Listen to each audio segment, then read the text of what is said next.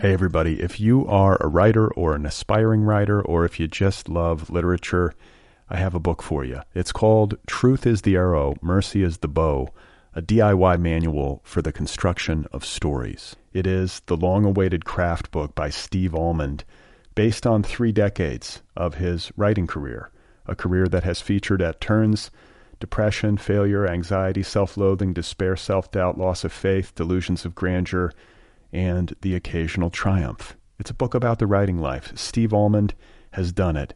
He has embraced it, the full catastrophe, and he has lived to tell about it. The Boston Globe says, quote, This isn't just a book about writing, it's a book about honesty. And Richard Russo calls it, quote, one of the best books on writing I've ever read. It's also the funniest by a country mile.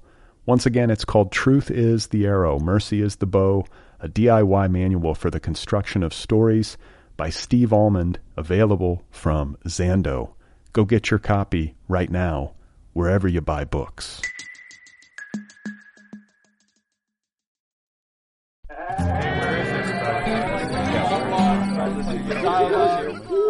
All right, hey, how are you? Welcome to the Other People Show. I am Brad Listi, and I'm in Los Angeles. It's nice to be with you and it's nice to have Alexandra Kleeman on the show today.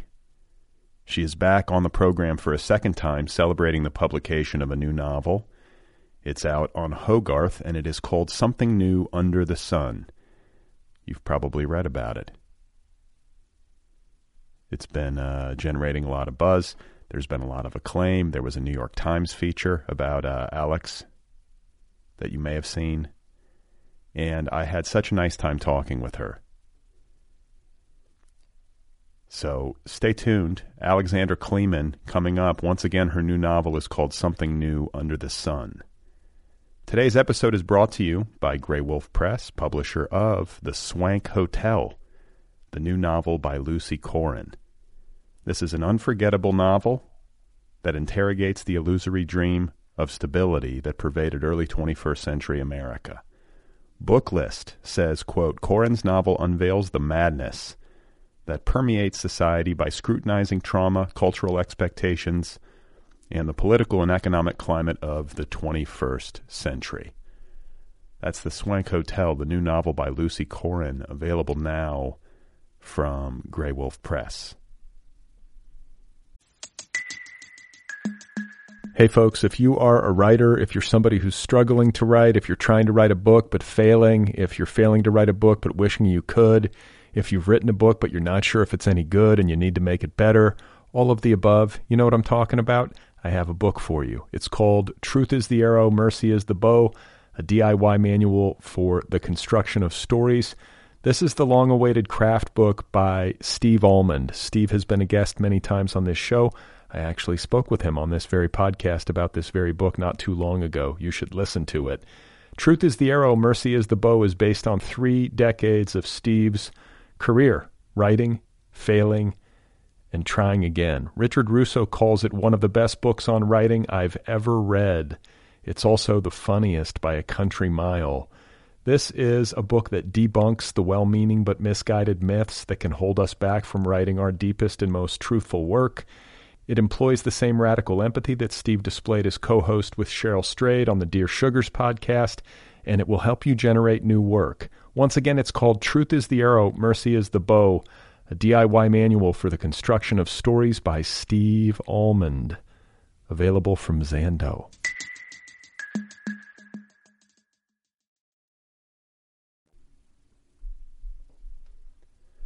So, Alexandra Kleeman is today's guest. Her other books include a story collection called Intimations and the debut novel You Too Can Have a Body Like Mine, which was awarded the 2016 Bard Fiction Prize. In uh, 2020, Alex was awarded the Rome Prize and the Berlin Prize. She got prizes from uh, two European capitals. Come on. Her work has been published in The New Yorker, The Paris Review, Zoetrope, Guernica, and uh, elsewhere. And I'm really pleased to share the conversation that we had. It's a good one, and I hope you enjoy it as much as I did. Here she is, folks. This is Alexandra Kleeman And her new novel, one more time, is called Something New Under the Sun. Well, for the LA component, you know, I spent a lot of time there when I was a kid. My Asian half of the family lives in the San Gabriel Valley, which is a good hour, I feel, from any place else in LA. We used to drive an hour to two hours to visit, you know, other family members in Long Beach or in uh, uh, Redondo Beach and places like that. And it always seemed like this interminable amount of time spent in the car looking out at the other cars crawling along with me. Um, and I'm channeling a lot of that, like the sort of fascination of this place that, in a lot of ways, resembles whatever you want it to be if you put enough time and energy and water into it. But then, um, as soon as you stop tending it, like this line behind our subdivision, it's it's bramble and coyotes and, and a very dry, combustible sort of hill environment. So, I always had questions about that when I was growing up. Like, why is everyone working so hard to make this place look like every place else? Um, and uh, I knew that when I wrote my second novel, um, which I wanted to have like partake of place in a really different way from my first sort of surreal any place novel, um, that I wanted to be in the West. Um, in terms of Hollywood, you know, um, I've had a little bit of experience adapting my novel for for screenplay, or appearing um, as myself um, in a film that my first editor's brother made about their life. So um, he wanted to populate it with people who um, actually had roles in his family's life, and I was there for one day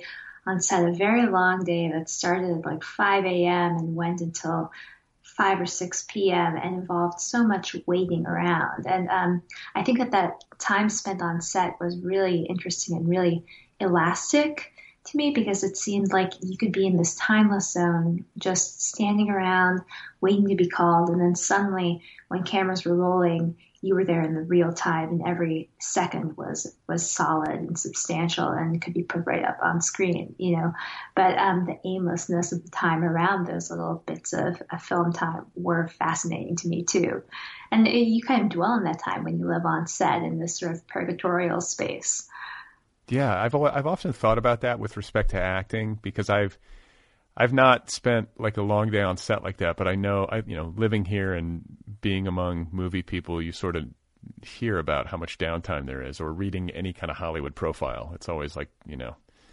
lament the lamenting of the downtime, and then you couple that with somebody giving like a really difficult performance on screen, like if the subject matter mm-hmm. especially is really grueling, or it's like Charlize Theron and Monster, you know, like something yes, like that. Yes. And it's like, oh my God, like she was at craft services or like holed up in her trailer, like meditating for four hours and then finally gets called out and has to do like 10 takes of really, you know, layered and combustible and difficult, like emotional acting. I guess I'm like, I mean, I'm impressed anyway when somebody's able to do that effectively on camera, but I think I'm maybe doubly impressed when they've done it um, you know, while coming out of that kind of like boredom and, um, like what's the word for it? You know, that sort of uh, middle ground or that like liminal space or whatever, where you just yeah, got to sort yeah. of exist and in wait while they fix the lighting. yeah, yeah, you're drifting around, you're unanchored, and then suddenly you're expected to snap back into this fictive situation, you know, and channel all that energy. Like, I think it's fascinating, and I really admire actors for being able to do that. And at the same time, I think that if I were to try to do that in a serious way, it would result in me becoming completely unmoored, you know, from who I am and not sure how to how to deal with my energy flow, not sure which world I was living in.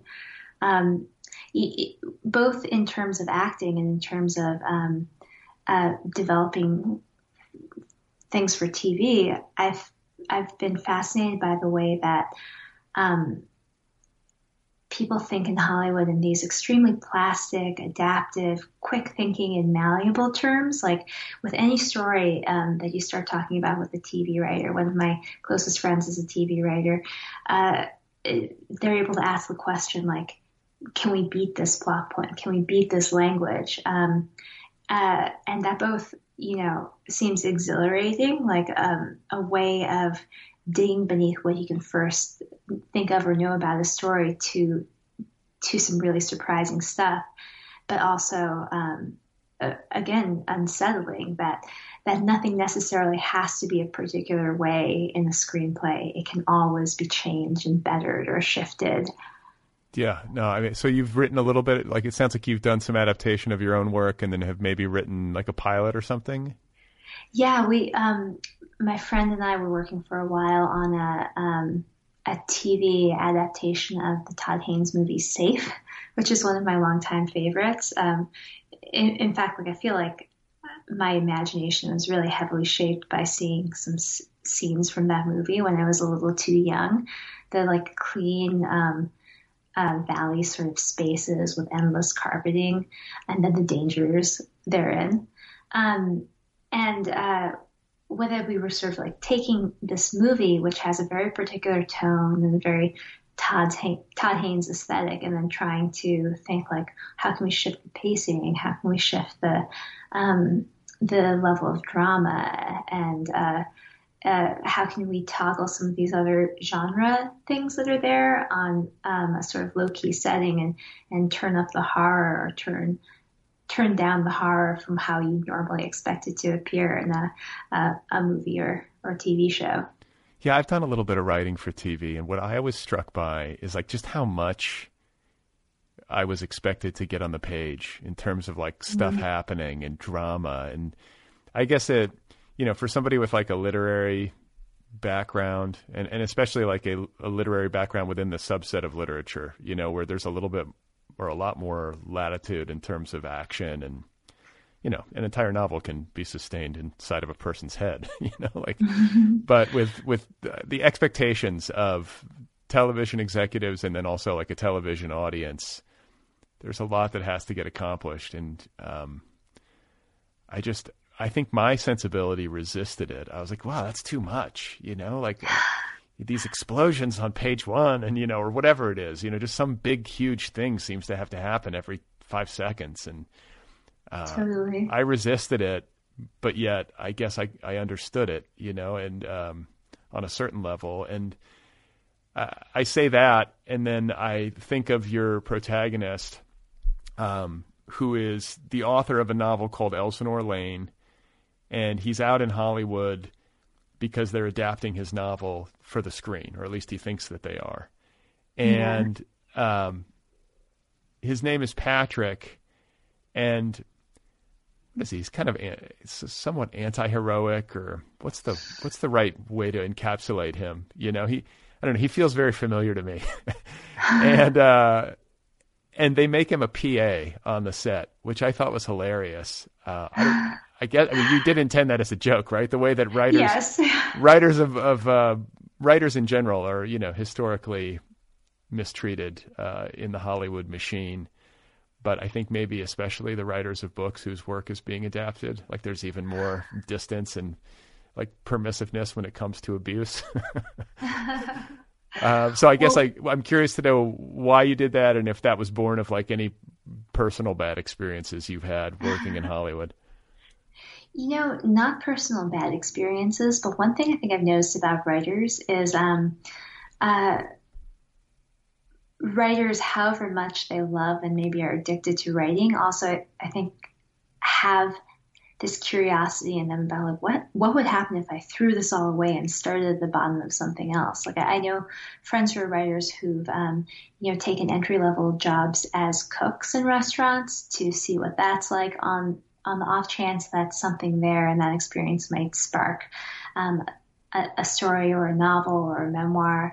Um, I know that uh, my husband and I, he's also a writer, and we love movies, like uh, sometimes different movies. We have a big overlapping zone where we're passionate about the same sort of films. But um, we talk a lot about how we've got this unfailing sort of optimism for for Hollywood and the film industry. Like we believe in it still as a place where our fortunes could change and everything could be turned around. Um, and I, I, feel like no one holds that same um, uh, sense about their own industry, about about the literary industry or publishing.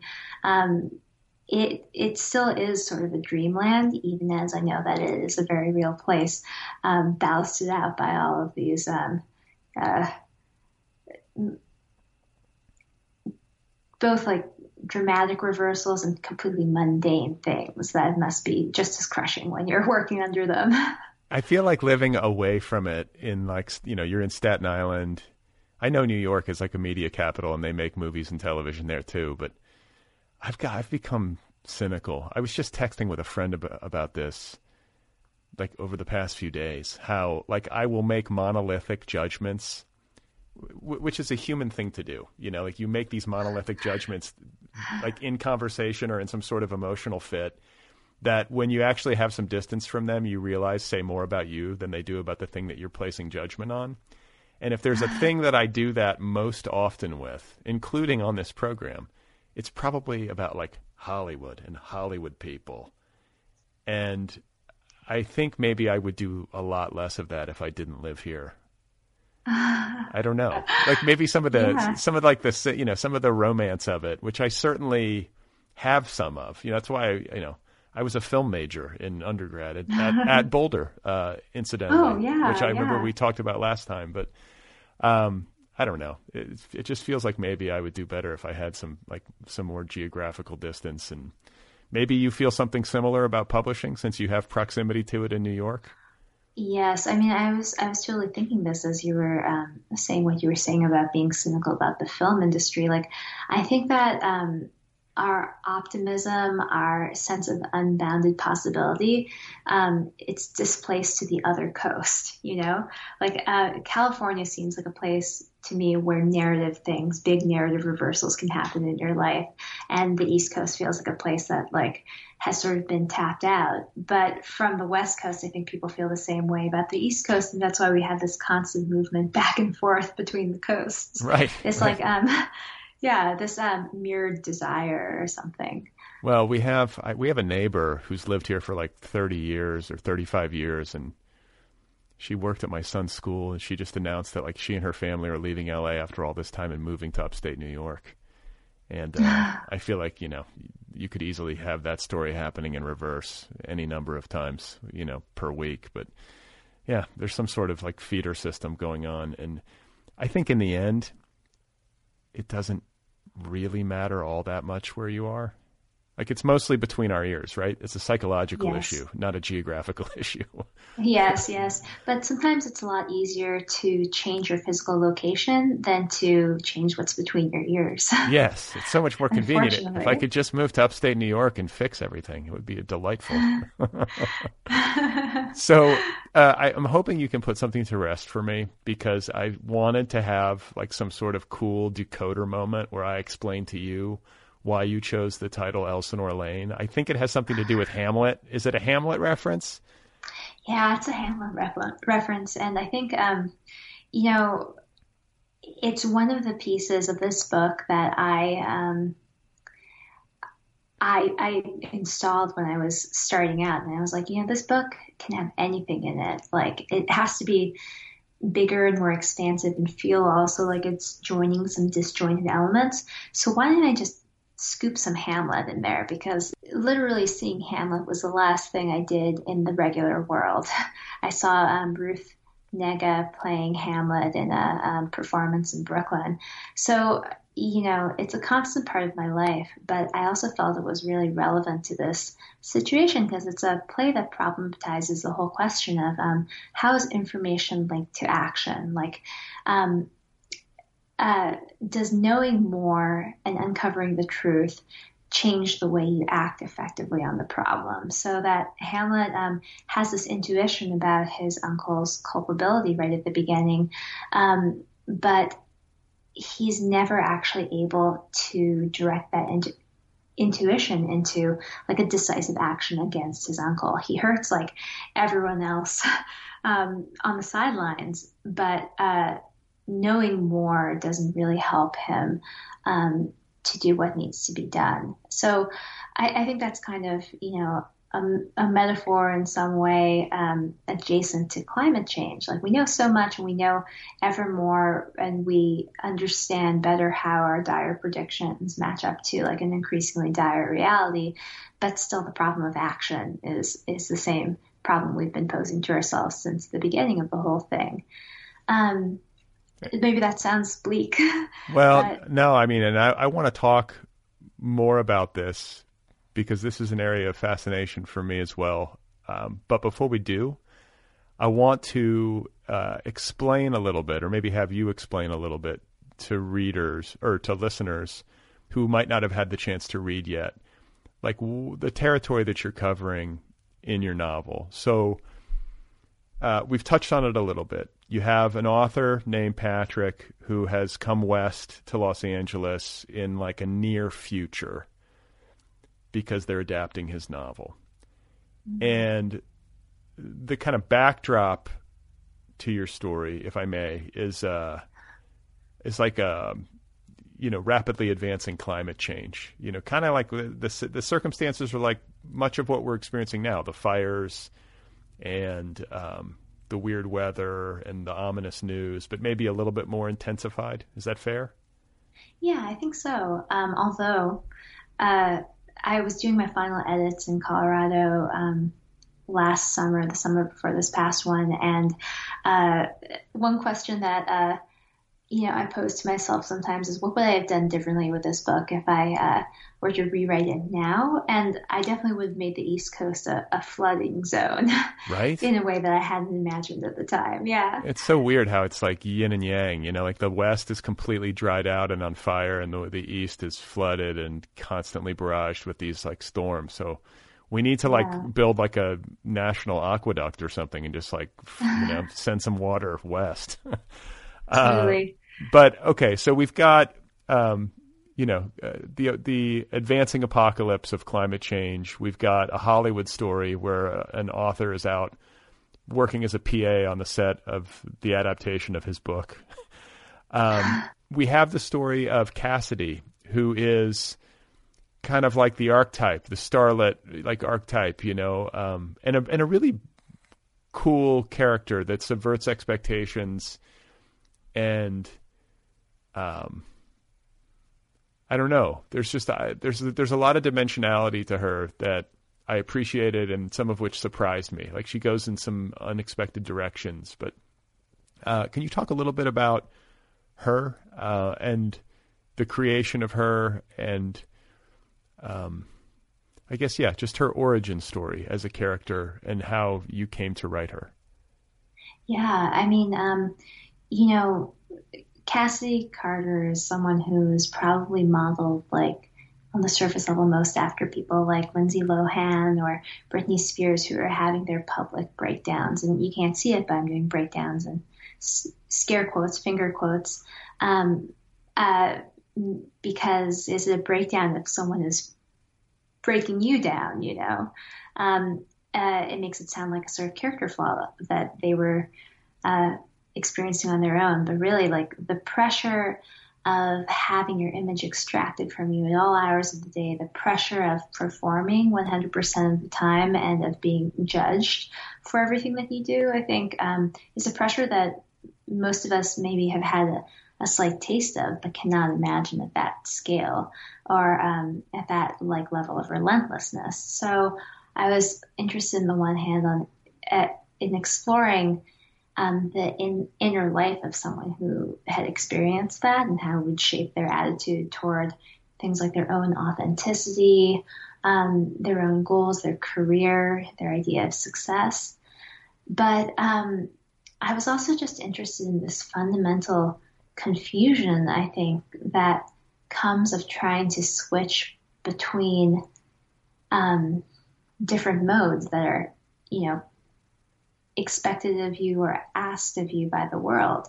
And um, on set is one small example of that. Like at Cassidy, um, at one point in this movie's filming, is asked to come on to basically a, a, pure green screen with a ladder on it, and imagine that that ladder is a tree and that she is sort of a demonic vampire bride type figure. Um, climbing to the top of this tree and then gazing around this whole world that she has to just imagine is there. And we watch her do it, and Patrick sees that she actually does believe she's seeing something when she looks around the top of that quote tree. Um, and it gives him sort of chills because, you know, to leave reality um, is a frightening thing because what if you don't find your way back? She's um, someone who's been sort of pushed to leave reality so many times and has kind of found her way back or has found something to hang on to, but it isn't always the most substantial and most grounding things. In, in fact, like um, her main commitment to authenticity or to the idea that like I know that there's something real in this world ends up being um, her refusal to drink anything but 100% old fashioned um, natural water, which most people aren't drinking. Well, yeah, that brings me to like to the next layer of your story, or like a significant part of it is that in this sort of uh, fictional near future, water is water scarcity has become so dire in the West and in Southern California that a artificial water product called like Watt er, like W A T hyphen R, uh, has become the norm. And it figures into the movie production itself. Like the producers of the movie are into it. I think they were like early investors, weren't they, in in the yes. in the product? So they have like a they have back end points on water. uh, but you know, this is like like your book is doing a lot of different things at once. You know, it's this kind of like old Hollywood story. There's like an element of satire to it, but then there's also, um, you know, there's also a domestic drama. Patrick and his wife and, and daughter, his wife and daughter remain back east and are getting involved in a uh, in a kind of eco cult, if that's the way of putting it.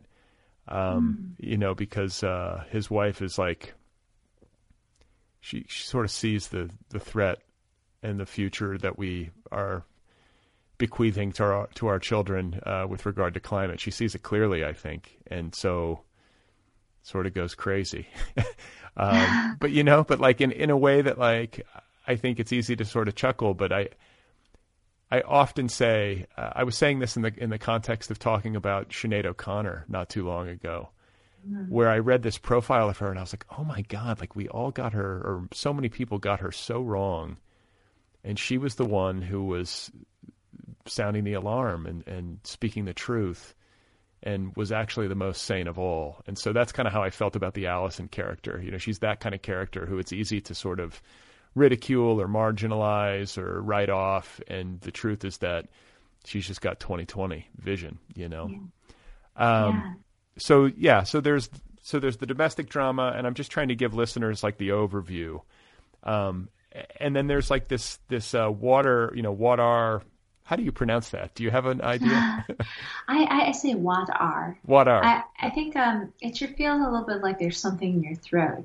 Yeah. trying to get it out. yeah, it can't sound like water. It's got to be what are. And uh, the what are, I feel like is like almost a, like a science fiction, has like a science fictiony, macabre, um, like storyline uh, to it. And am I missing anything? Like, is there another big like um, thread or through? Not line? a big thread, but there is a sort of subplot with um, uh, Cassie Carter's sort of career-making role as Cassie King, Kid Detective, and all the people who are still obsessed with that show years later and think that it contains some actual clues to, say, a real crime that happened um, in the United States somewhere. Um, but I think that that's uh, it's more of a synth line. It's not a bass part or percussive element. It's a little flourish. right, right, right. Okay, so just I feel like that just gives sort of like the architecture of the story um, to listeners, so that they have their bearings a little bit. And then, you know, I want to get back to uh, climate and to the ways that you know we have this information, as you were saying earlier um, it's ominous. You know, if you've read, um, oh God, what's the New Yorker beat writer who's written all those books like The Sixth Extinction and Um, oh yeah, Elizabeth Kolbert. Yeah, Elizabeth Kolbert. If yeah. you've read like one of her books, or you've read the Benjamin Wallace Wells, uh, he wrote a good one that's like terrifying and put me in the fetal position. But like any of these, um, you know, writers who are working this beat and trying to report the facts, it's all there. We we know more or less what's coming, and it isn't good unless we like radically change really, really quickly in unprecedented ways. Uh, yeah. And yet we don't typically, or at least to date, we haven't really acted with a commensurate urgency. Uh, are we doomed as a species? Alex Kleeman, please tell me. well, as a species, speaking as a member of my species, um, you know, I, I, think the tricky thing with ends of the world is um, they've been happening for a long time. You know, the arrival of colonialism to uh, a lot of different black and brown places on the planet was an end of the world for those cultures or civilizations, and it's never evenly applied. So that I think that right now in this country, we're still in a place where we feel like, oh, the bad things are impending. They're they're sort of looming before us in this way that feels stark and clearer than before. But these changes are are present and palpable, like in a really concrete way that has reshaped daily life for people in lots of other countries, like island countries or areas that are really subject to desertification. So um, there will always be people who feel the brunt of these changes more and people who feel it less.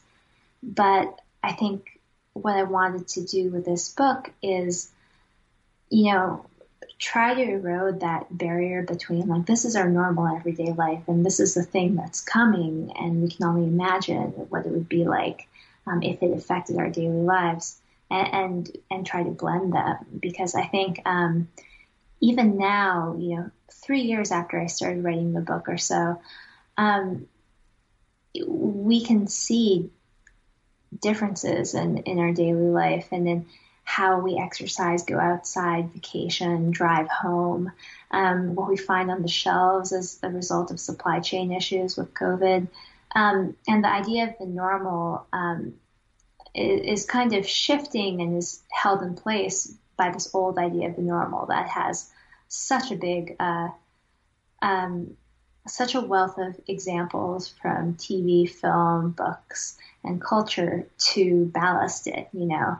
But um, I, I, think it's it's becoming time to start thinking of the normal as um, as the new ab- abnormal. Yeah, I think we're there. I mean, if we're, and if we're not there, we're it's it's coming soon. And I feel too off. Like a couple of things come to mind. First of all, the fact that I'm now at the point where like every time I drive my car, I feel bad. Uh, I don't know if that's. I mean, is that too intense? That feels that feels like it's commensurate with the situation that we're in.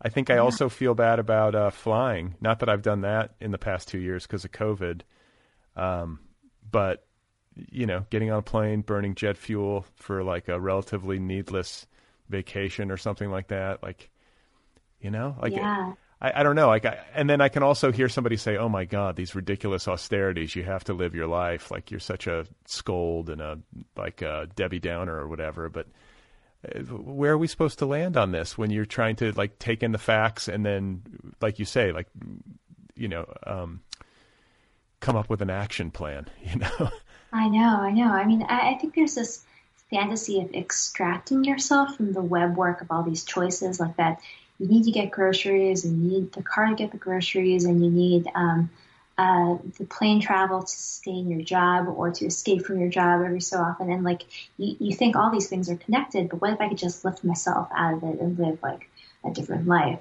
And that also, um, you know, is an approach that appeals to me that I put in the book in terms of um, Earthbridge, the eco cult slash eco commune that Allison goes to live in. But it also feels sort of like an escapist maneuver. Like you're not changing the world by living in this way, but you are making um, it perhaps less physically comfortable for yourself, but more psychologically comfortable because you're not dealing with that cognitive dissonance. So um, I don't know.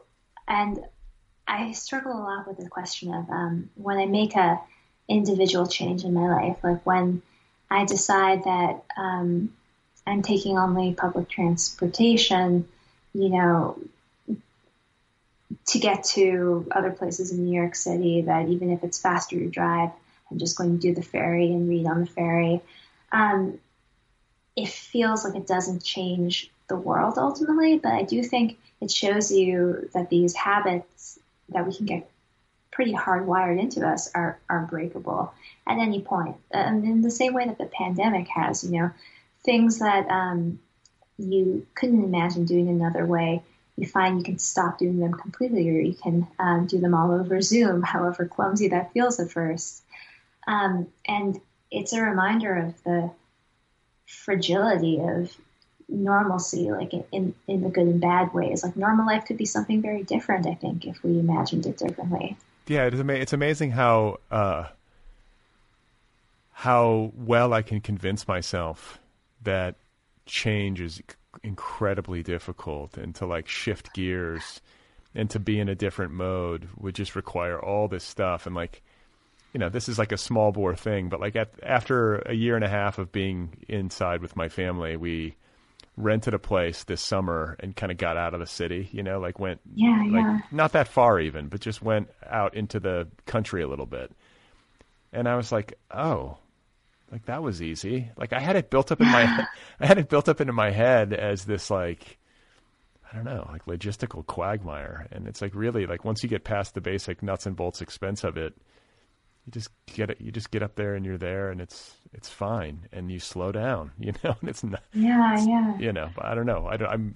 I can trick myself very easily and I think that you could probably take that same equation and apply it to all sorts of different circumstances. But it's amazing what necessity like necessity is the mother of invention right like this pandemic happened and yeah. boom like businesses changed their mode of operation on a dime and they, for years they had said we can't do remote. It's impossible. And you know actually it was totally possible. Yeah. Yeah. And and we found out sort of um well both how much could be done remotely um but that's so much of what you think only happens in physical uh, congregation also happens remotely with a different different feel to it. Like I've I've been on some Zoom birthday parties that you know I, I dreaded so much beforehand because I was like this is going to be the worst. Um, but when you settle into like the awkwardness, it's the same awkwardness you'd find at the physical birthday party. It's just a little bit different. It's still like you can people you trying can, to find something to say to one another. Well, and you can mute yourself. I mean, there are some there are some benefits to this Zoom arrangement. Yes. You can mute other people. It's fantastic. They don't even know, you know. Oh yeah, and and you're always surrounded by snacks in your home. That's the thing I've appreciated the most. Right, right. So, um, one of the things I think about with regard to climate and like the situation that we're in now and the situation, you know, to an accelerated extent that your characters are, are in is it's hard not to notice during COVID, uh, and with, you know, climate, I think having some sort of impact, how it's affected people's migratory patterns. Um, a lot of people fleeing the city for the country, a lot of people, selling off their expensive like Manhattan apartment and moving upstate with their family for a little bit more space and you know Yeah. that like that whole trend like and I have I have to say I fell prey to some of that that was part of like this uh, part of this you know this past summer's uh, getaway like was just wanting to get out of the city because I think that congestedness you know is intensified when you're dealing with a global pandemic Yeah. um, but one of the like one of these like sort of like fictional possibilities that I think is probably going to come true that I often entertain is what I uh, euphemistically refer to as like bipolarism, which is to say that I think we're headed for a future probably somewhat soon where the the perils of climate change become so real that especially like in the like for example in the hottest months of the year you're going to have a certain privileged set of the country that flies to the southern hemisphere during the summer and then comes back to the north. And there's going to be people who and, and i think it's tied to what we're talking about with regard to like remote work and everybody sort of going on to into this online existence. Like i think you're going to just have like a certain subset of the population who can afford it who are just going to fly south for the summer when it's you know when it's it's good for them, and then fly north for the summer when it gets too hot down south, right? Absolutely, and I think you already see that a little bit with people who, um, you know, fled New York City during the pandemic, or who um, left California during the fires. You know, going to some place where you have better air quality, um, it it makes so much sense, but it's also such a mark of privilege too. Right. And um, I think a lot about how people reacted during the pandemic when Americans were no longer allowed to travel overseas. You know, the feeling that a freedom, like something that had um, always mm, boosted the way you move through the world, the sense that you could go anywhere, even if you're not going anywhere right now. Um, having that taken away was a real psychological blow. Um, so that, you know, I think that even as we see people taking advantage of this sort of migration to to avoid or to place themselves in um, more optimal zones, uh, it's going to contrast really largely with with you know the waves of refugees and migrants who would like to come to America but are are prevented from for sort of in some ways you know arbitrary and imposed reasons. You know. Um, uh, national borders are all imaginary in some sense. Like they're made real by how we legislate them and enforce them. And um, it feels increasingly like if you have the money, there are no borders close to you.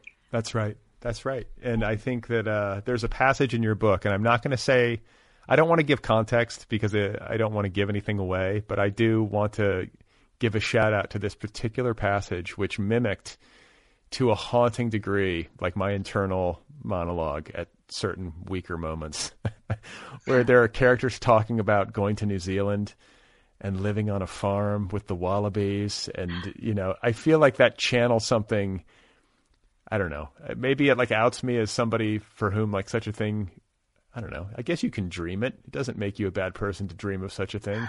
I, I, want to make sure to underscore that that's not within the realm of possibility for me. I do not own a farm in New Zealand or like a, a safe house, but this idea of like having a shelter from the storm, essentially, uh, and and also having a place that you can go to where you have contact with nature and some semblance yes. of nature preserved as it once was or as it lives in our imagination or our memory like that moves me uh, because yeah. it's so it's so dreadful to think of all the species who are going that are going extinct and all the beauty that we're losing you know to wildfires and to you know the acidity of the oceans. And you could just go down a list and, and tick it off. Like there's a lot of grief.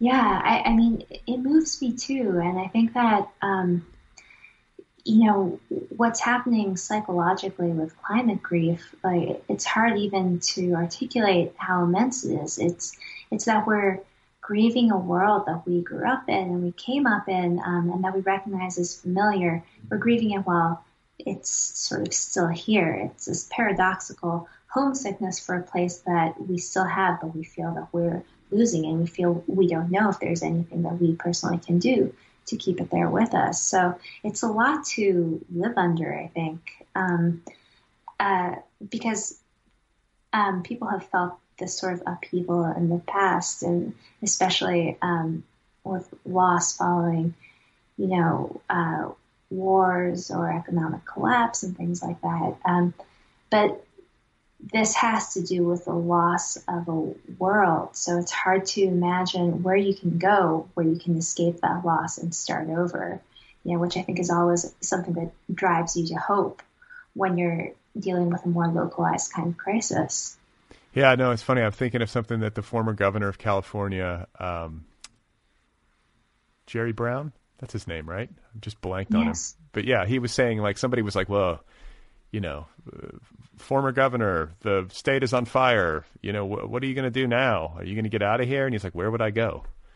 You yeah. know, which like kind of struck me because I've had a similar thought. Like, I guess we got to get out of here. The place is on fire. There's no water, but it's like, what am I going to do? Move to Portland? It's smoky up there too, and yeah. or go to New York and and have it flood. I mean, like, there's really not a safe place. I think it's going to be seasonal. I think it's going to have a lot to do with money. And like I said, my prediction is that you're just going to have the moneyed elite just flying back and forth from northern to southern hemisphere every yeah. six months. But you won't find another place where you can stay year round that offers consistency and stability all the time. It'll be your mobility that kind of keeps you in, in the temperate zone. Right. Yeah, right. That's right. That'll be the new norm. You know, what you're saying, it, it does remind me of Ted Cruz's sort of Cancun jaunt during the um, power outages and cold snap in uh, Texas. So right, right. Perfect it's, example. Perfect example. like he's like, oh, I'm getting out of here while uh, you know my uh, constituents suffer and freeze to death. You know, but that's that. I think there's going to be that kind of callousness and you know, I think, I mean, not to get too bleak, but I do think you sort of have to reckon with these things because they're here and they're going to be escalating in the in the days ahead, most likely. But you talk about like climate level changes, like the rising seas and the rising temperatures and the melting ice caps and the increased drought and all that kind of stuff. All of that very difficult and bad. But the human fallout from things like that, the mass migrations from things like that, I think that is where we have only just begun to uh, to see big, huge, you know, immediate shifts in ha- in our world. And you know, you think about like Southeast Asia. I'm thinking yeah. of places like I don't know. I could have this wrong, but like Bangladesh. Isn't Bangladesh like m- going to be really inundated when the seas rise a certain amount, or places yeah, places yeah. that have huge pop? The, the point is places that have huge population centers, millions and millions and millions of people, especially when those people tend to be poorer and without resources suddenly flooded and without a home or access to food, clean water, and all that kind of stuff. Like, that's where I think this is going to get really hairy. Is when suddenly right. there's like three million people on the move looking for sustenance. You know, like what are you going to do? Yeah. And what's that going to yeah. what's that going to do? Like, how is the rest of humanity going to respond to that? Is my conundrum. Yeah. No, definitely. And I mean, I think so much of um, how we think about resources and abundance and having enough is psychological because um, uh, there are times even now where I feel like people feel imperiled, but actually, um, you know, there's the space and resources to sustain, you know, a large migration in. Um, even, even just looking at the United States, right, we're going to have climate migration here.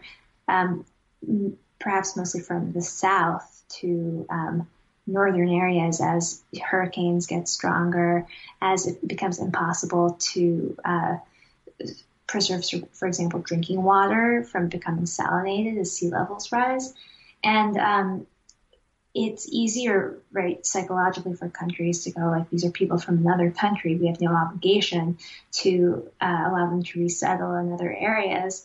But um, what about when they're people who are American citizens? You know, um, it, it's something that's going to come up both at an international level and at a national and maybe very local level too. And uh, to assemble, you know, the right attitude toward people who need to move because the climate is something that we have to start working on now. You know, what um, uh, what about this area that we live in that's fairly protected or fairly stable truly belongs to us? Why shouldn't it belong also to someone else? How can we make these areas more resilient and able to handle, handle influxes of people that we think will come, knowing that there are changes coming? You know, um, there's a lot that we can do in terms of resilience. I think that falls short of stopping climate change entirely but will make for a much better life for everyone coming up. And and that's something that I think happens at the individual, community, and local levels. Do you have hope? It seems more manageable in a way. Do you do you, do you think we can pull this off? Uh, do you think the human humanity can get its act together enough to make the necessary adjustments without too much chaos? I think I think there will be chaos, but I think that we absolutely have it in us to devise a better system and to meet people with generosity and with humanity. You know, um, it, it's something that I think about a lot because I used to read a lot of um, post-apocalyptic novels. I taught a class on them, and a whole semester spent reading post-apocalyptic novels does things to your psychology. Like you, um, you feel mournful and and down a lot of the time, and um, I, I began to feel that the similarities between these books and the genre of the post-apocalyptic novel in general, like, is a self um, reenacting one because uh, human beings are so much more than you know resource hoarders and resource guarders and tribal individuals. You know, as um, human as it might be to regard someone you with suspicion, it's also extremely human and maybe more so to regard them with interest and like um, a certain basic level of welcome.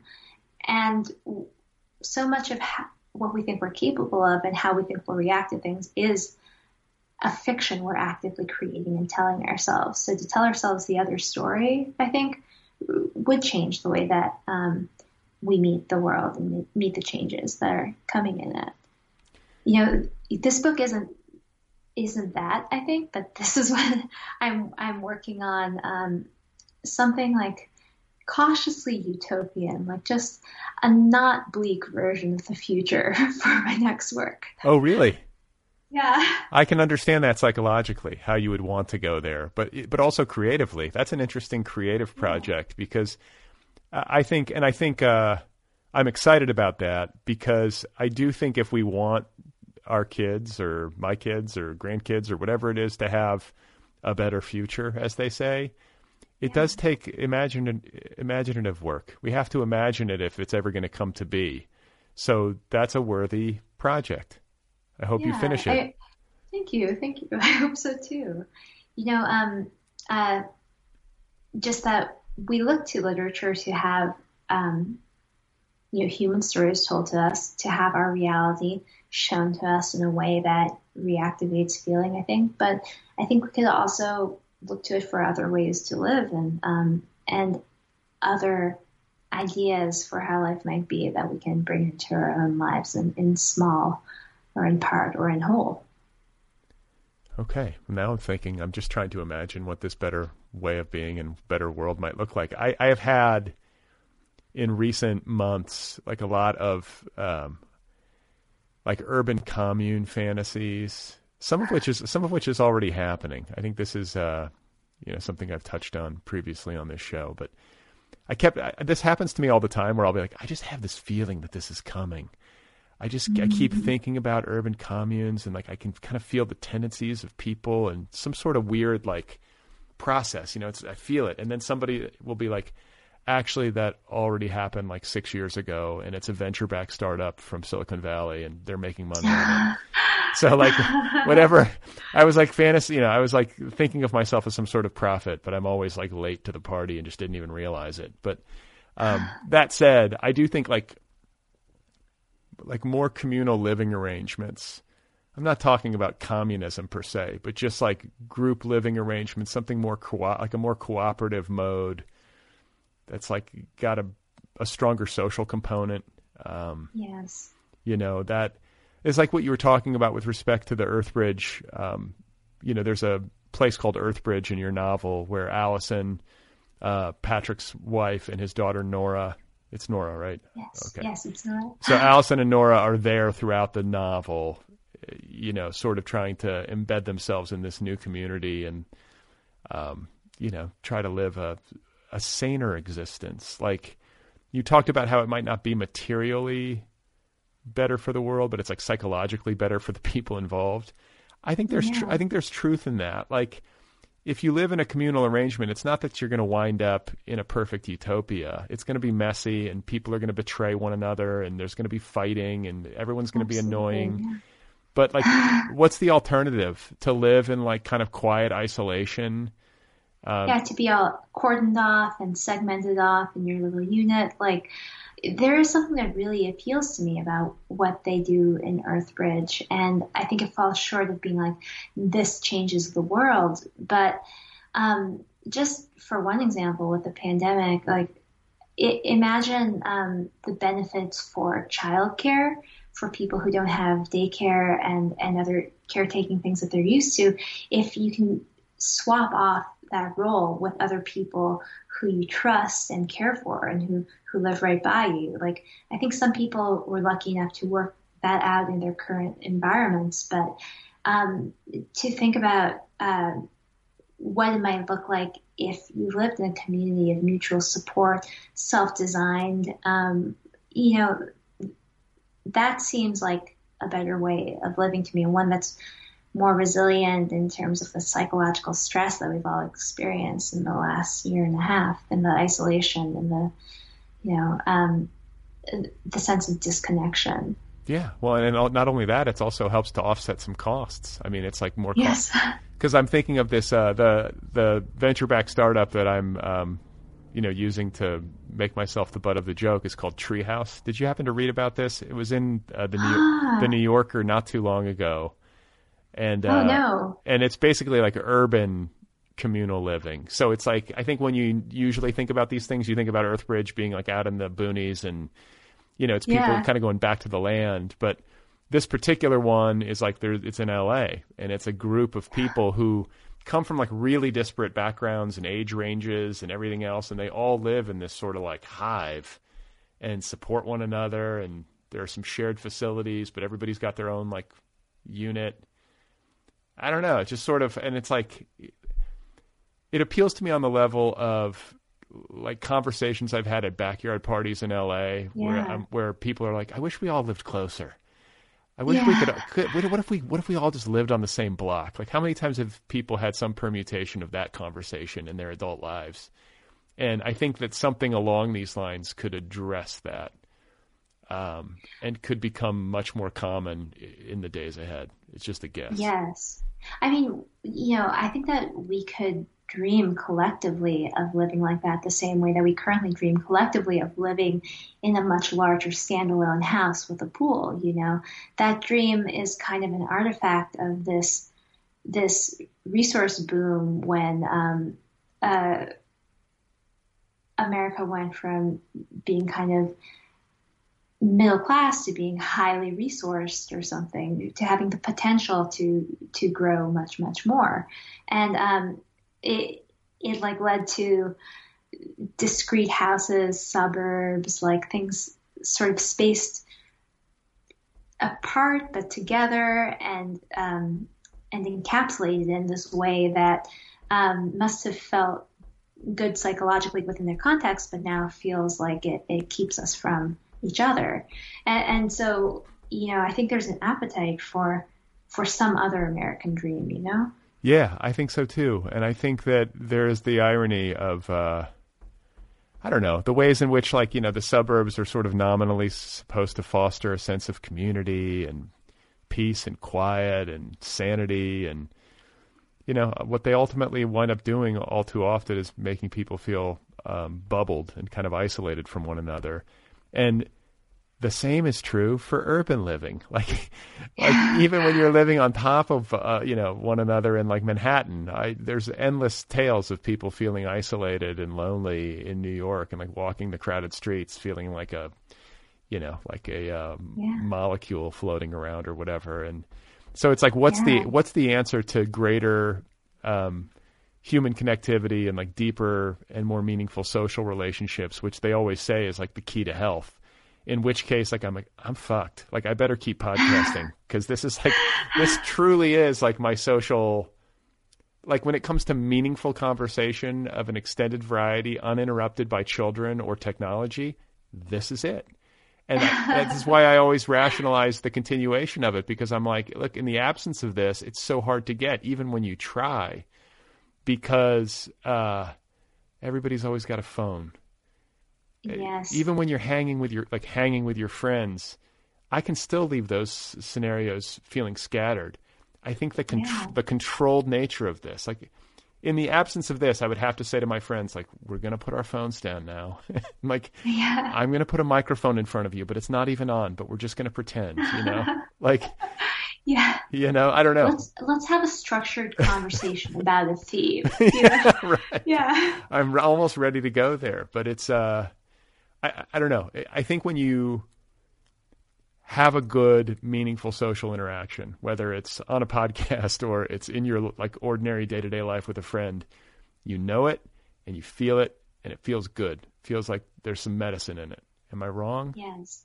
No, you're so right. And and that's where, you know, um, I, I often think that so much of what keeps us from having that be a more substantial part of our life is like um, schedules, uh, um, self-imposed ideas about productivity, um, about work, and if we were to produce a bit less and generate less wealth or something as a society, but spend more time with each other, I think we would be much happier.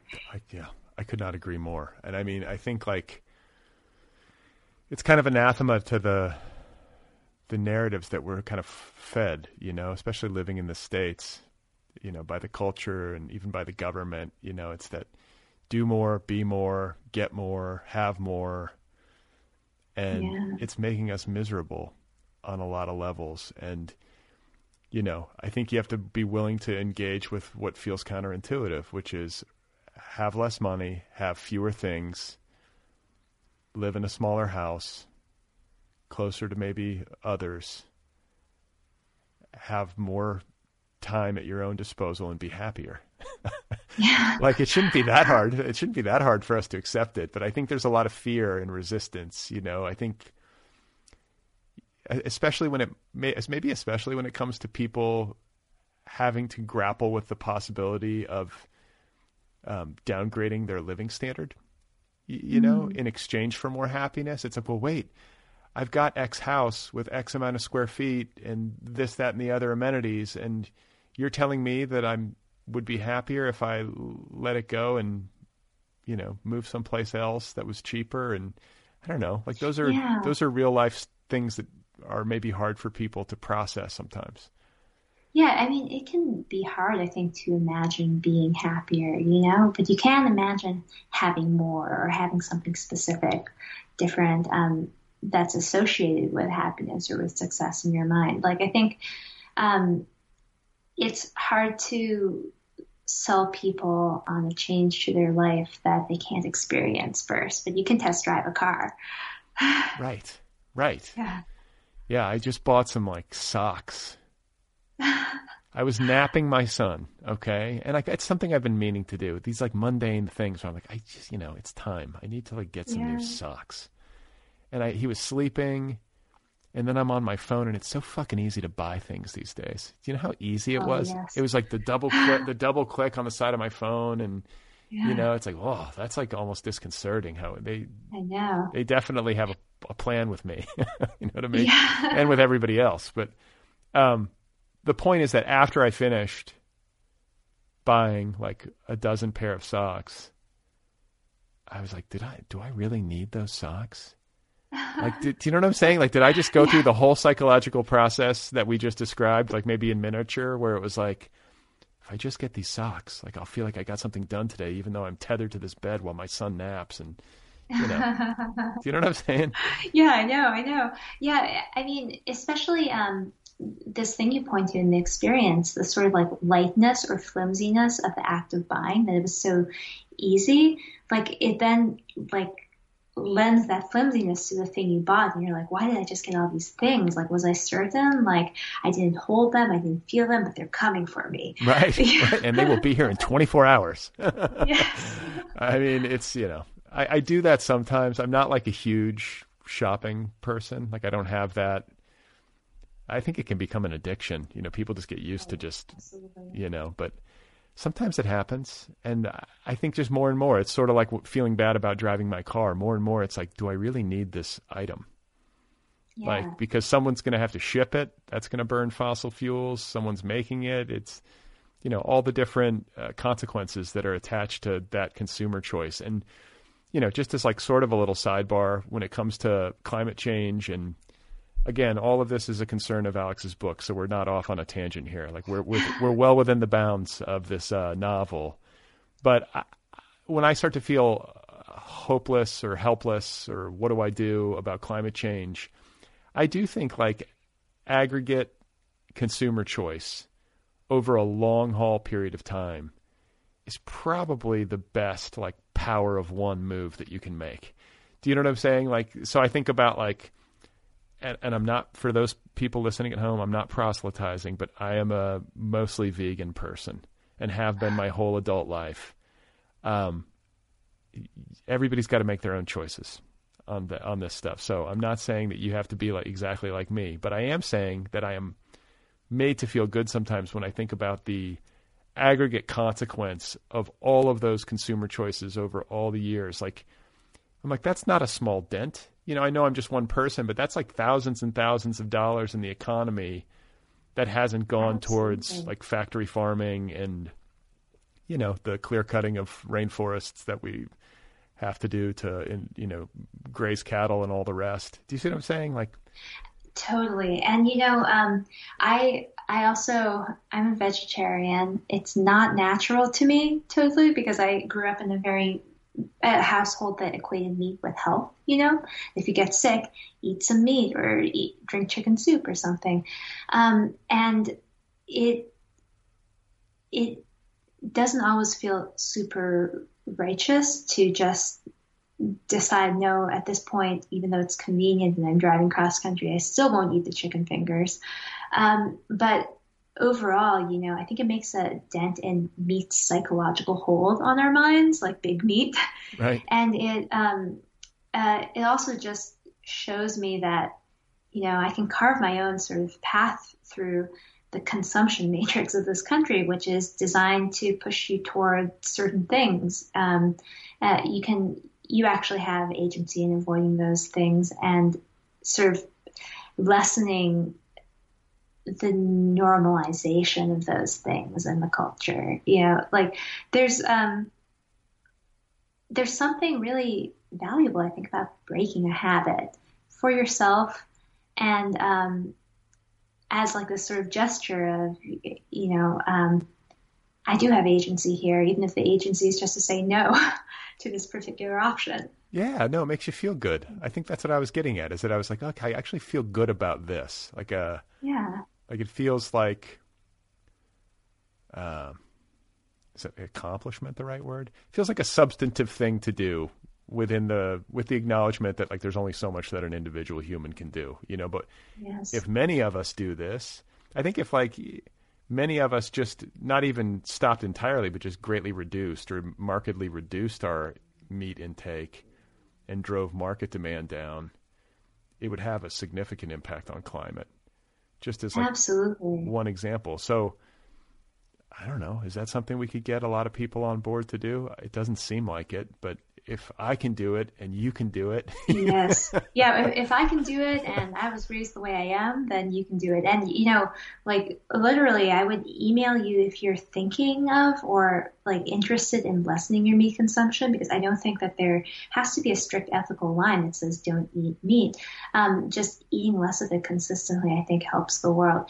I want to invite you to email me or Twitter DM me. You can email me at alexandra.cleveland at gmail.com and I'll tell you some of the ways I, like a person who has been um, deeply connected to the meatosphere much of my life, um, and, and living and, and happy and, you know, probably eating too much cheese sometimes, but um, that's also my tendency well, hey, as a person. we all have to have a vice, but you know, you're talking to a guy whose grandfather was a butcher. I mean, my grandfather's a Sicilian butcher. So if you're in the metasphere, then I'm definitely in the metasphere. Is that, is that the right word? Metasphere? I think I just, I mean, does it sound right to you? We can coin it. say, let's get a trademark on metasphere. Um, let me, I'm talking to my attorney off camera here, but um, I want to ask you before we go to talk a little bit more about the composition of this book. Uh, you alluded to it earlier, and I'm curious about placing you in time. You know, you said that you finished edits on this book in the summer of 2020, which would have yeah. put us like several months into the pandemic. And yes. I think of like the the haunted feeling of this book. Um, you know, especially towards the end, it kind of it kind of grows. There's like this gathering sense of of uh, dread, but also like a gathering sense for me of recognition of like what you were up to as an author. You know, like it starts to coalesce. Like that's I guess the way it's supposed to work. You know, coalesces at the end. But I think maybe particularly so for a book like yours, which is so layered and is kind of doing multiple things at once. You know, it just feels like they kind of came together at the end, and you start to realize, um, I don't know, you start to realize how dark and macabre um, the possibilities are. I don't want to give away too much, but I think you know what I'm driving at. And the yeah. question that I have for you is how much of this book was composed after the pandemic began? Mm. And obviously, it was composed, I think, at least in part, while uh, we were dealing with the Trump presidency and all of the apocalyptic uh, undertones that it, you know, had or overtones that it, yeah. you know, brought to the table. So it's just like I don't know, just talking about how those things might have impacted the mood and the execution of your novel. Yeah, I mean, I think it's a really interesting question, and I'm really interested um, at what we're going to see coming out of the literary world in the coming year, two years, three years, because it seems like this is a time when the Trump era novels are really coming out, the things people started and um, finished roughly at about the time he left office.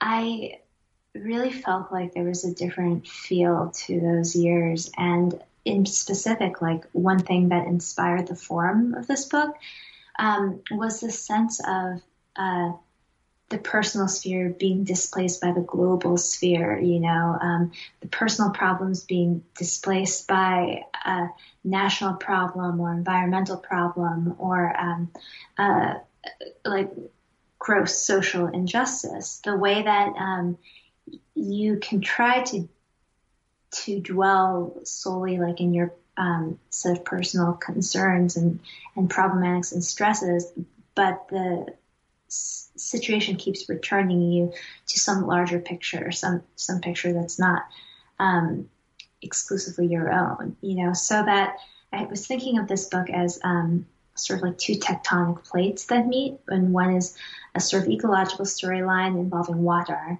and one is the Hollywood narrative. And in in plate tectonics, there's this motion called subduction, where one plate slides under another and is melted down into magma. Um, so it's sort of the disappearance, the dissolution of the threads that Patrick was following at the beginning, his dreams of um, climbing to some sort of greater status or fame. Um, eventually, his concerns are sort of to survive, to get back to his family, to try to get to someplace safe or get out of harm's way. And, um, you know, that's one macro movement that I think um, really mirrors the larger sort of place where as a society that um, as much as we feel cordoned off and, and separate from one another in our own particular psychological situation, we're actually part of a larger psychological situation. That is, there's mourning, there's malaise, there's anxiety about the future, and um, the feeling that these are solely personal emotions keeps us separate from one another a little bit, I think, because there's solidarity or there's community in feeling the same way together, but we're taught to treat our our anxiety and our negative feelings as things we struggle with alone. You know, we're on a raft of mourning that could, though, I think, take us someplace um, different from the world we've been living in, and a, a world that's more sustainable, and a world with more hope to it. Yeah, I mean, you know, you would think that like if there's going to be big radical change among the masses of humanity, it is likely to be occasioned by like seriously intense suffering. Uh, hopefully not, uh, you know, hopefully not the kind of suffering that involves like lots and lots of death or anything like that. But I'm talking maybe more mm-hmm. like psychological or spiritual suffering, you know, where people are forced into new modes of thinking and acting. Um, I'm thinking too of just like uh, on narrower terms, as you were talking about the literary community and about the raft of um, Trump era novels and memoirs that we're going to be seeing in the years ahead. Uh, I was reflecting on the fact that I wrote a novel, or at least the bulk of it, and finished it during 2020. I was I was very productive in 2020, which I almost I forgot to laugh about it because I'm like, wow, what, what, does that say about me? That like I was like, this is my time. Everything's going to shit, and like I, for whatever reason, like it, it brought me some focus. Um, yes. And I, I don't think that's necessarily. I mean, some people I think were just like shut down. Like I can't do shit. I'm stuck in my apartment, and I'm just gonna watch Gilmore Girls and you know uh, Tiger King or whatever it was, and um, yeah. just like take edibles and try to forget about life. But um, I I could be wrong, but like the way that I've been like lensing my life to an unusual degree maybe I guess during the pandemic, but maybe also tied to the Trump era. But I think the pandemic really brought it into high relief. Is through this lens of like we're all going to die, like time is short. Uh, not fatalistic in like a defeated, cynical sense, but just like more like a realist. Like probably doesn't matter. Don't be so afraid. Say what you need to say. Yeah. Say what you need to say. Like it doesn't fucking yeah. matter. And yeah. if I had that, and I'm actually like, I hope other people had it, and I'm eager to read those books. Like, yes, you know, like I like to yeah. hear from people who are like staring down mortality and like big existential questions, kind of like looking into the abyss and being like, what matters to me? Like that yes. seems like we that would yield some cool art, right? I don't know. Definitely. You know, like um uh I feel like reckoning with like our existential state at this moment. Like it sort of sounds too earnest for more time most times, but during the pandemic, what was there to do but reckon with that? Like the proximity of death, the deaths that were happening around you, both in a very near way and in this statistical way that you would read about and go like, what can this possibly mean? How can we possibly endure losing this many people a day? You know, um, those sorts of questions no longer felt like you're you're reaching, but this just isn't the fabric of the time, right? Um, and I think that one of the ways it affected me most profoundly, like I, I had already written a full draft of this, um, but I was doing edits during the pandemic. Um, for one thing, though I wasn't writing as many new things, I was having really vivid experiences reading nonfiction about other places because I couldn't leave my apartment here in New York. Um, and it made literature and, and, writing as a form of communication feel so essential. Like the words were more tactile, you needed to grab onto them. Um, and then I think there's also this feeling, both in the good extreme and the bad extreme, extreme that everything is up for grabs. Like the world can change so fast, actually, and a very different world might be left at the end of this um, ordeal. You know, um, that maybe we can have more agency in how we make it or remake it. Um, but it was it was a license to sort of anxiety dream about the worst case scenarios and also imagine what else could could be going on after this. You know. It's funny now. I'm thinking like, what if like the pandemic eventually, hopefully, fingers crossed, recedes and we we ease back into like a more normal, you know, quote unquote normal mode of living. What if, um, like I don't know, the political situation in the United States improves, and mm. the ecological situation, as it like at least the worst of it is staved off. I'm trying to imagine like an, a positive future. Yeah. And like people find like an equilibrium, you know, that like the kind of like democratic equilibrium that like maybe I, I imagine like exists in like Finland or something. you know what I'm saying? Where like people just have like some some basic like confidence in like the institutions of state, and there's like a education's good and blah blah blah. You know, like mm. what if we get to a place like that 25, 30 years from now? I wonder what the retrospective on the books that we're talking about will be. Do you know what I'm saying? Like they're going to be like, y'all were freaking out, you know, like when like all these like you know super feely like existential you know books about the abyss come out. Um, I wonder how that would look in the rearview mirror if we get to a better place. I guess is the point. Yeah, I mean, they'll probably have historians studying this time the same way historians study like the bubonic plague years, and, right. and so specialize in it. They'll write their dissertation on it, and they'll say, while all these existential investigations may seem overblown to us, they were grappling with what they felt was um, the main uh, decision point of their whole civilization. right, right. What am I going to wear on this Zoom party call? What am I going to wear? It's crazy to contemplate. Should uh, I mute myself? should I? Yeah, should I? This book called "Should I Mute Myself." Uh, so, I think I think we've covered like most of it. I mean, there's so much that's happening in your book. People are going to have to read it um, for themselves, and I, I, don't like spoilers, so I don't want to get into, um, you know, some of the details that I loved that I think would maybe ruin people's read. So I won't go there, but um, I do often ask, and we already touched on this, like what uh, an author is up to next. It sounds like you're kind of toying with the idea of utopia in your next fictional project, right? Fiction. Yes, fiction. Um, I'm working. I'm at the early stages of working on a novel that's in five parts, in five historical periods, but set on different islands, and it's about you know um, precarity of of money or economic systems. Like when an economic system comes to an island for the first time in colonial times, or um, one is set in a bunker uh, with a a guy who's got a whole hired security team to keep him company in his bug out bunker, um, but is watching their relationships with one another develop and um, sort of wondering if there's some loyalty that they have to one another that that doesn't extend to him and, and things like that. So, you know, um, not that those sound utopian; those sound pretty dystopian to me too. But I think um, uh, depicting like these transitional spaces and um, in some later sections like uh,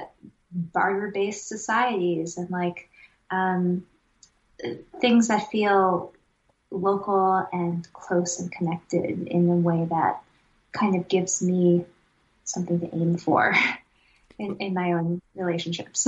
okay. Well, yeah, that's interesting that you say that, like barter based economies and, um, what was I? I was thinking of the Grateful Dead recently, like which people ridicule me for, but I like the Dead and I have these like, you know, cherished childhood memories. It was like a I grew up in the Midwest and so like that was like culture to me. It was a huge like cultural like mind explosion when I was like 17 and saw mm. that for the first time cuz I wasn't raised on a coast or even like in Boulder. Mm. You know, like Boulder was like Boulder was like I went like to some exotic place when I went to yeah. school there. So just to give you an idea of where I come from. um, but no, I was thinking of like the tribal aspect of it and barter economy kind of feel, but especially the tribal nature of it. And was noting that like I often maybe don't factor that into why these memories are so cherished for me and like why I have so much fascination with that subculture to begin with and, and admiration for it. Like however messy or dumb it could be or whatever you want to however you want to caricature it or criticize it, but just the fact that this weird subculture sprang up that was kind of like a roving tribe. Uh, yeah. I found that like really like I don't know. It felt good to be near it. That's all I can tell you. I felt I actually liked it. I, I, I was like, okay, like this is people are it felt real, I guess, or something like realer than like being at Whole Foods. yes, and, and, like um, to be welcomed into a community, to have like the hospitality uh, that you extend to others, and you feel extended to yourself when you join. Like you know, um, Staten Island gets a bad rap, but there's this park we go to all the time and nothing bad ever happens at this park. It's only a good place. I love all the people there.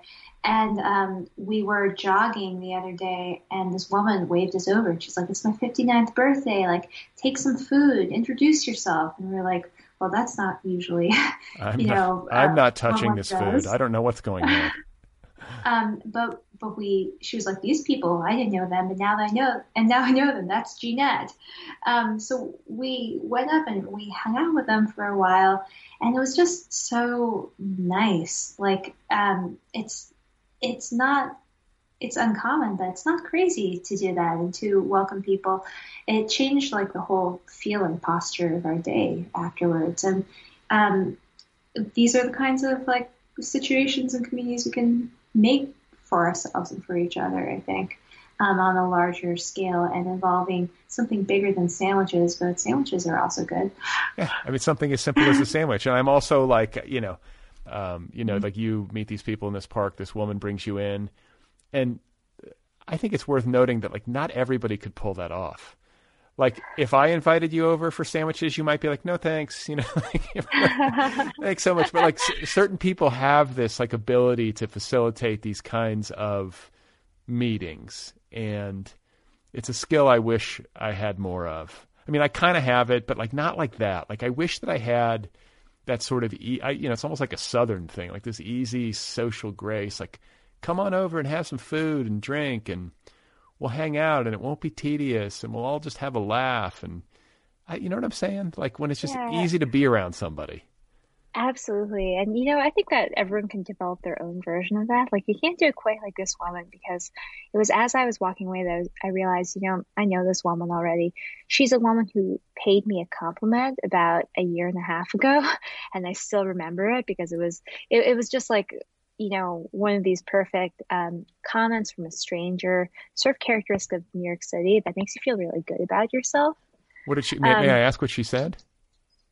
Well, um, I was just starting to run, I think, um, and uh, you know, she just saw me. She was walking with like, I think her boyfriend. She was like, "Hey, looking good. You look really good."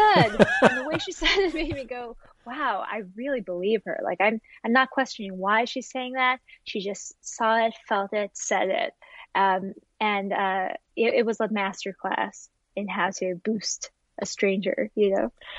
Well, this is another thing that has been on my mind recently. I uh, can't remember if I've been talking about it, but I've certainly been writing about it. And I uh, I have two godsons, mm. and I write to them every month because I don't live near them, and I I try to like. I try to remember in these notes like what was going on in my life when I was their age, and like try to talk mm-hmm. to them about like my recollections or whatever, you know and and I also like share like regrets. You know, like I wish I would have known this, or I wish I would have been more like this when I was your age, but I was too, yeah. you know, too out of it to to or just didn't have my shit together. And one of the things that I was thinking back on was just how awkward I was around girls. Like awkward, just terrified, you know, like just not not smooth in the manner of like most adolescents, you know, I think, but to greater and lesser degrees. I was just really shy. It followed me all the way through adulthood when it came to that sort of thing. And what I was writing to one of my gods or my godsons was like, listen, here's the secret. Pay authentic compliments. They have to be authentic. You can't be a bullshit artist. But if you think a girl is cute or something, like think of why. Like, oh, you like her eyes? Go up to her and just be like, you have really good eyes she and I was like, she will remember it for the rest of her life, probably. Yeah. Like, yeah, I, I can true. I can remember like if somebody compliments me on something, and if like you know you ask me about it, I'd probably like 25, 30 years later be like, yeah, I remember when that person told me that like I was good at such and such. Like we do not forget when somebody authentically compliments us. Yes, yes. I mean, it's it's being seen, like feeling like you've been seen by someone else. It's surprising, and um, and and it feels like a moment of real contact you know? Like it's a very special thing. Yeah it just feels good. And and like yeah and like especially when it's true you know? And it's like uh and by true i mean authentic. Like it's you know you know when someone's bullshitting you but if they really are genuinely paying you a compliment it's so nice. And we don't do enough of that as people. I don't do enough of that. Yeah. um i need to be better about like finding things that I really like about people and then telling them. Like there, there's plenty of things that I like about people. I just don't tell them. yeah. I know I might um, be more likely to tell my husband than to tell them directly. right, know? right. That's sort of yeah. the way I've been conditioned. Yeah. Why? Why is it awkward to like walk up to somebody and be like, "Hey, you know, I like your uh, sandwiches. They're great. Yeah. Make good sandwiches." So okay, so you're working on this book, Islands, Financial Systems or Economies, Systems of Economy. Yeah. It's somehow utopian, even though there's some darkness. Um, yeah. Are there any other creative projects? Like I know you've dabbled in film and TV. Are there things that we should know about in that area? Um, I right now my attention is sort of focused on a piece I'm writing about Nella Larsen and a movie adaptation of her book. So um, I'm I'm writing about myself and my racial identity, like my multiraciality for the first time, and that's a little it's a little intimidating to, you know, my writing is very personal, especially if you knew what I was drawing from in myself to write it, but you don't see me on the page necessarily. And it, it, it's intimidating to know I'm going to put myself on the page yeah. with my own name on it. Yeah. So I'm, I'm about to publish. get over that. I'm about to publish a book where like the main character is named Brad Listi, and I'm just like, oh my god, it's just a referendum. It's just going to be like a referendum on me. I feel like I'm so. I woke up this morning at like 4:45. If I may be totally candid, like I woke up at 4:45 just because I think I was anticipating my kids getting up, which is like. You'd think. I mean, I, I still had an hour, but like I wake up and I'm like, then I'm in that like zone where it's just dark and it's just me and I was like, yes. oh God, like this is going to go out there and it's going to be like a judgment, you know, all those kinds of thoughts. So you just have to let it go, right, Alex? Just just let it go out you there. just have to let it go, and and you have to realize that Brad Listi is a different Brad Listi from your own Brad Listi. but the similarity between them will draw me in to read the book because I would love to. Well, let's to hope. experience a fictional Brad Listi is close to the real one be, somehow. Be careful what you wish for. Be careful what you wish for. Um, it is really nice to talk to you again. Uh, I appreciate you making the time. Congratulations uh, on this novel and the reception that it's gotten. And you know what? It sounds like I'm wrapping up, but I do have one more line of questioning if you have time. Uh, it won't yeah, it, it, won't take too long, but I'm genuinely curious about this because uh, I feel like you are a younger. I mean, you're in your mid 30s now, so you're not like super super young, where it's like you're 22 or something and publishing some book uh, on a major press. But you are somebody who I think has had a lot of success in publishing at a relatively young age, like an enviable amount of success, I think, through the eyes of the culture or whatever. And mm. your work has found embrace. I feel like it seems like like the media coverage that it's getting is the kind of media coverage that a lot of authors would hope for. Like there's a New York Times profile and stuff like that. Um, it, you know, maybe it's all like a mirage, but I'm just curious, like, how did it happen? I think there are maybe people listening who are like, how did Alex pull this off? Like, how does she, yeah. like, because they have a novel that's in the works or a novel that's sitting in the drawer and they're like, well, how do I get from here to there? Like, yeah. how did this happen for you? You know, so much of it has been luck, I think, because I was I was very lucky to have a story published in the Paris Review, for example, when I was still an MFA, and it was just one person who saw it, sent it to another person, like not expecting anything, and then that person um, picked it up. There's a lot of pure luck involved, but also the most profound connections, I think, involve finding people who authentically connect with what you're writing. And and often that's with tone or it's with subject matter. It's in telling your story and getting that story out there.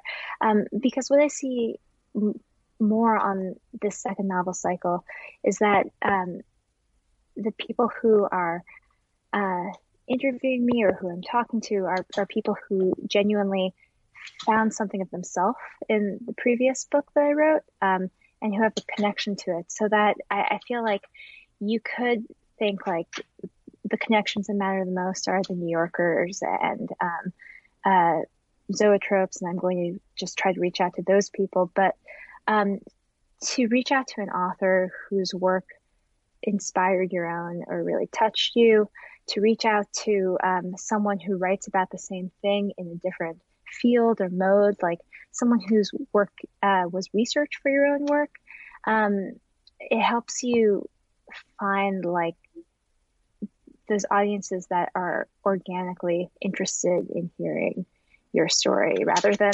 interested because it's um, uh, supposed to be a big book or supposed to be cool. Like these connections all have to be genuine because it's a world that demands a lot from your attention and a lot of your time. So um, to reach out to people you feel a real connection to and always look around you for um, people who might be readers of your work and whose work you can read in turn to form those sorts of communities. And pay authentic compliments too. Right? And pay authentic compliments too, yes. I mean, it's kind of of a piece. I think those two things are nice little bookends because I think they're very related. Um, and the the authenticity of it is the key. You know, it can't just be like, oh, I'm publishing a book. Sure, would be nice to have so and so, you know, in my corner. You can't just reach out to them and blow smoke at them. If you, I think people can feel it when the love is real, you know, and you're coming to somebody with like a genuine sentiment, you know. Yeah. So that's good advice. It means that there's a genuine affinity between your work and theirs, and that's something that they will see, you know. Um, and they'll see that, oh, this isn't just a person who saw that I was on the bestseller list, so they're reaching out to me. This is someone who who knows something about me and who I can find something in. Yeah. Okay. That's great advice. And uh, I've loved talking to you. Congratulations. I will let you get to it's the rest of your day. Yeah, I'll let you get to the rest of your day and this next book that you're writing uh, and whatever else. But uh, just appreciate the time and wish you well. Thank you so much. It's such an honor to be on here, and I hope I see you again and talk to you again soon, maybe in person, and I'll get to pay you a genuine compliment. Oh, who knows? Yeah, exactly. Try to come up with something good, please. I could use it. It'll be real. All right. Okay. Nice talking to you. Bye. Okay, guys, there you go. That is Alexandra Kleeman, and her new novel is called Something New Under the Sun, available now from Hogarth. You can find Alex online at alexandrakleeman.com. She is on Facebook, she is on Instagram, her Twitter handle is at Alex Kleeman. Once again, the novel is called Something New Under the Sun. Go get your copy right now. The Other People podcast is offered freely. Did you know that? All 700 some odd episodes of this show are available to you, the listener, free of charge. It's a listener supported show. If you like this program, support this program if you can. You can do so for as little as $1 a month at patreon.com slash other PPL pod. That's P-A-T-R-E-O-N dot com slash other PPL pod. There are different tiers, different levels of support as you move up the scale. You can get prizes, a t-shirt, a tote bag, a coffee mug, a sticker, a book club subscription. I will write you a postcard. I will wish you a happy birthday. Patreon.com slash other PPL pod. The Other People podcast has a YouTube channel. Did you know that? The entire archive of this show is now on YouTube, free of charge. Every single episode up on YouTube. Go to YouTube, search for the show by name, Other PPL with Brad Listi, and then uh, subscribe. It's free. If you have something to say to me, you can email me. The address is letters at otherppl.com. And uh, don't forget, too, that this show has its own app, the Other People with Brad Listi app. It, too, is free. It's a good app. Go get the app. It's a great way to listen.